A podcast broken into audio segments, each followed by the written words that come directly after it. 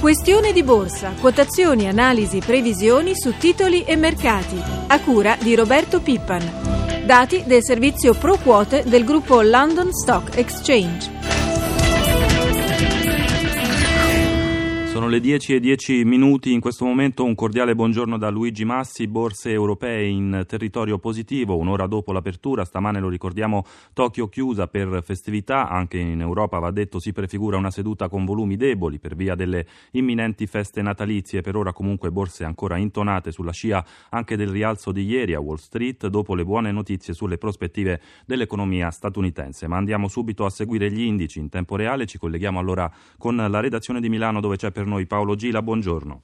Buongiorno da Milano. Gli indici in Europa si indeboliscono rispetto all'apertura quando in avvio di contrattazione i guadagni erano intorno allo 0,80-0,90%. Ora a Milano il Fuzimib mostra un incremento più debole dello 0,24% in linea con l'andamento di Francoforte più 0,25% e questa l'andatura delle altre piazze. Parigi la migliore guadagna lo 0,73%, Londra mette a segno un progresso dello 0,40%. 42. Paolo, diamo subito lo spread tra BTP e Bund tedeschi, poi entriamo nel dettaglio di Piazza Affari. Dunque, si mantiene molto elevato lo spread intorno ai 500 punti base, precisamente a 499. Allora, il listino milanese partiamo dai titoli bancari che sono quelli che più si indeboliscono ora. Beh, diciamo che le vendite si concentrano quasi soprattutto su Unicredit che cede il 3,15%, Intesa resta piatta e così anche altre realtà tipo Ubibanca, Monte dei Paschi di Siena guadagna lo 0,77%, il titolo migliore all'interno del comparto bancario assicurativo è Milano Assicurazione che mette a segno un progresso del 5%, il più debole è quello che abbiamo già accennato Unicredit. Più o meno lo stesso discorso, debolezza anche per il settore dei titoli industriali.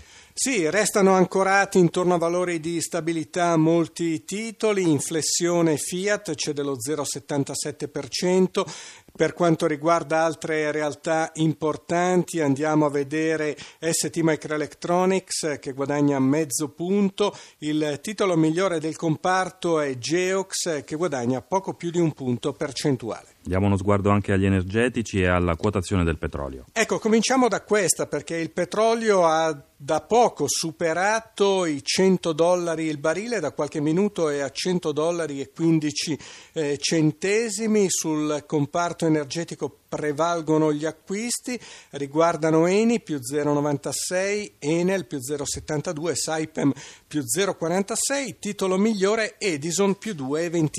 E chiudiamo la nostra panoramica con l'aggiornamento sui cambi, l'euro. L'euro resta sostanzialmente stabile contro dollaro a 1,30,70. Grazie a Paolo Gila dalla redazione di Milano, come ogni venerdì lo sapete partiamo dai fondi di investimento con uno dei nostri esperti, ormai la conoscete, Sara Silano, caporedattore di Morningstar Italia. Buongiorno e ben trovata Sara. Buongiorno e un augurio di buone festività a tutti voi. Anche a te e agli amici di Morningstar ovviamente. Partiamo dal vostro periodico monitoraggio sull'andamento dei fondi. Quali sono le previsioni, le sensazioni dei gestori in questo momento e soprattutto le previsioni per i prossimi mesi? I mercati entrano nel 2012 portandosi sulle spalle quello che non ha funzionato nel 2011, eccessivo debito, squilibri globali e tensioni politiche. Quindi i gestori non si fanno illusioni e vanno a ricercare quei titoli azionari che offrono un alto dividendo e le obbligazioni societarie e di paesi emergenti. Le azioni non sono al punto di un anno fa, sono più convenienti, ma i rischi oggi sui mercati sono ancora troppo alti per sovrappesare questo tipo di attività. Eh, brevemente in Europa la svolta non è vicina, Italia è considerata molto a sconto come mercato, eh, Wall Street è in un trend che potrebbe essere rialzista, ma il pieno lo fa l'Asia che raggiunge i maggiori consensi dei nostri gestori. Siamo pronti allora per le domande dei nostri ascoltatori. Voglio prima ricordare, anche se siamo all'ultima puntata del programma di questioni di borsa prima della pausa natalizia, il nostro numero verde 800 555 941 chiamando dal lunedì al venerdì dalle ore 8.30 alle 9 oppure potete sempre scriverci una mail anche ovviamente nel periodo natalizio all'indirizzo eh, grr.economico-rai.it. Allora, la prima domanda sui fondi ce la fa Andrea che dovrebbe essere in linea e ci chiama dalla provincia di Ravenna. Buongiorno. Buongiorno e buone feste a tutti. Eh, chiedo informazioni eh, se è il caso di entrare o meno su questi due ETF. Eh, uno è l'Ixor ETF Canada e l'altro è l'Ixor ETF eh, Short 600 Banks Daily, nome del genere. Vi ringrazio. Grazie Andrea, buon Natale anche a lei. Silano, come possiamo rispondere? Allora, entrambi sono ETF quotati in piazza affari. L'Ixor Canada, allora andiamo a vedere, ci si espone al mercato canadese. Il mercato canadese è sicuramente un mercato interessante, ha avuto una crescita negli anni scorsi pari a quella degli emergenti pur essendo un paese sviluppato. Quest'anno ha risentito della volatilità del prezzo del petrolio. Investire in questo paese significa sicuramente esporsi all'andamento delle materie prime e quindi anche alla domanda globale che potrebbe rallentare, però è comunque un paese paese molto solido che non ha problemi di debito, ha una valuta forte e quindi è un buon strumento di diversificazione del portafoglio. Brevemente per quanto riguarda eh, l'altro, eh, l'altro, ETF, questo ETF va, eh, ha, dà un rendimento inverso a quello dell'indice del settore bancario, quindi se l'indice scende l'ETF sale. Attenzione, questo è uno strumento speculativo più che di investimento e l'investitore non ha garanzia di ottenere l'inverso dell'indice per periodi più lunghi di un giorno. Quindi, mentre il primo può essere un ETF di investimento, il secondo per prendere appunto delle posizioni a brevissimo tempo sul settore appunto bancario. Andiamo avanti con un'email, quella di Anna Maria, insegnante in pensione, ci scrive dal primo settembre vorrebbe investire la sua buonuscita o comunque parte di essa, circa 70.000 euro la sua disponibilità e ci chiede un parere su quali fondi dirigersi, considerato il particolare momento, dice giustamente e molto onestamente la sua eh, incompetenza totale in materia. Silano, come possiamo indirizzarla quantomeno come settori? La risposta può essere una risposta generale perché mancano delle informazioni personali sull'ascoltatrice. In ogni caso i nostri esperti di Mornis appunto sui fondi pensione e sulle pensioni mh, mm, quello che consigliano innanzitutto è una strategia di massima diversificazione in una situazione di mercati altamente volatili. Questo significa avere un portafoglio che comprenda azioni, obbligazioni, magari anche materie prime valute appartenenti a diverse aree geografiche e con un esplicito vincolo di rischiosità, che è quello della, di una persona che comunque non ha bisogno di rischiare in, in questa fase, ma di conservare il suo patrimonio. Diversificare dunque, tenere sotto controllo il rischio e non concentrarsi magari su quello che oggi ancora ci sembra il porto più sicuro, solo titoli italiani, titoli di Stato italiani. Bene, grazie per oggi a Sara Silano, appuntamento ovviamente con gli esperti di Morningstar Italia il 9 gennaio dopo la pausa, come detto, natalizia del programma. Salutiamo a questo punto l'analista che è stato con noi questa settimana, Alessandro Capuano di IG Markets. Buongiorno e ben trovato Capuano. Sì, buongiorno a voi. Lo abbiamo detto più volte, è la nostra ultima puntata per il 2011, un anno capuano certamente turbolento, particolare per i mercati finanziari. Possiamo tentarne un bilancio e soprattutto delineare le possibili tendenze dei prossimi mesi? Sì, sicuramente è stato un anno eh, complicato che ha dato buone opportunità per il trading ma pessime opportunità per quanto riguarda gli investimenti visto che la volatilità è, è schizzata alle stelle e eh, il bilancio che ne facciamo è sicuramente un bilancio negativo, eh, tutti, la maggior parte degli indici mondiali eh, hanno delle performance negative, si sono salvati i paesi emergenti che continuano a essere poco legati a quelli che sono i problemi del debito europei. E in parte va detto anche eh, gli indici americani hanno performato relativamente bene eh, con un grosso supporto specie da parte della, della tecnologia. Il problema, mh, a nostro avviso, si entra nel nuovo anno con gli stessi problemi che ci stiamo lasciando adesso, nel senso che eh, paradossalmente in due anni dall'inizio del problema della crisi dei debiti europei con, con la Grecia, che poi si è allargata a tutti gli altri periferici, eh, l'Europa non è stata in grado di prendere alcuna decisione eh, che ha effettivamente eh, cambiato il mercato. Lo abbiamo visto negli ultimi giorni, eh, il mercato vuole le iniezioni di liquidità e questo l'ha confermato l'andamento del, del mercato subito dopo l'asta della, eh, della BCE a nostro avviso, eh, nonostante le tensioni politiche, eh, prima o poi sarà quella la strada da perseguire, ossia le iniezioni di liquidità, così come hanno fatto eh, gli Stati Uniti e come hanno fatto eh, in Inghilterra, ad esempio.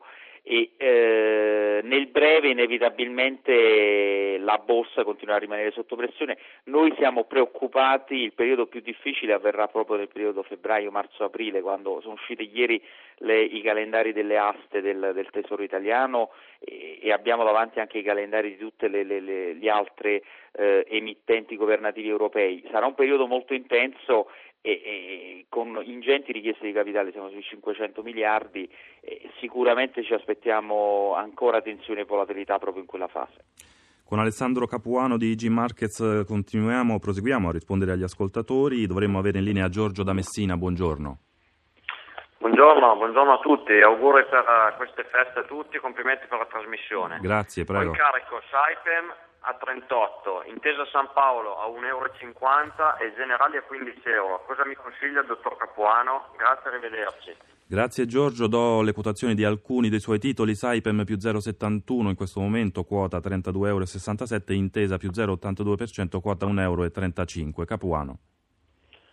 Allora, su Saipem eh, in generale noi siamo positivi, è, è, un titolo che ha un buon dividendo, eh, lavora nel settore oil, settore dell'energia sul quale siamo positivi per il prossimo anno perché eh, ci sono due fattori che a nostro avviso dovrebbero eh, incidere positivamente. Il primo è un comunque rasseneramento e recupero relativo del ciclo economico e questo eh, farà sì che le società che lavorano nell'energia dovrebbero performare meglio.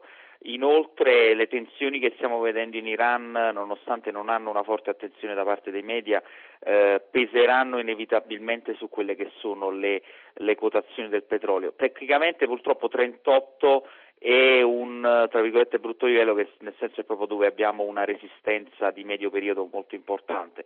Però il mercato a nostro avviso il titolo dovrebbe, nostro avviso dovrebbe ritornare su quei livelli da qui ai prossimi tre massimo cinque mesi. Eh, Intesa San Paolo storia totalmente diversa eh, sulle banche noi non siamo positivi. Intesa però nel panorama delle banche forse è quella che eh, anche da un punto di vista eh, tecnico-statistico è quella che dov- ha performato meglio e dovrebbe performare meglio. Detto questo ci aspettiamo anche una revisione dei dividendi sulle banche italiane, a nostro avviso mh, 1,8 è, è, è, raggiungibile come livello, ma sicuramente le prospettive di medio periodo rimangono ancora eh, decisamente incerte. E per quanto riguarda l'ultimo titolo era? Allora, l'ultimo titolo era Generali anche, Scusate, se non, se non ricordo sì. male.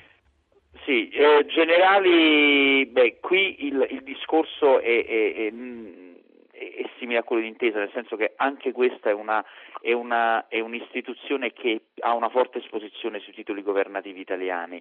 Eh, molti dei finanziari nell'ultimo periodo hanno eh, avuto un andamento in borsa che è stato più legato ai BTP piuttosto che a eh, quelle che sono i fondamentali dell'azienda.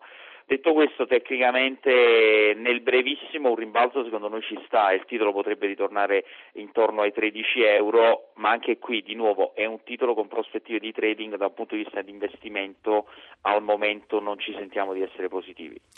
Oggi siamo, il tempo è veramente tiranno, a tre minuti dalla chiusura chiedo un po' di concisione a tutti, altro ascoltatore, Mario che ci chiama da Lecco, buongiorno. Sì, pronto, io buon Natale a tutti. Io ho la STM a 16 e la Sara a 5 euro e mezzo.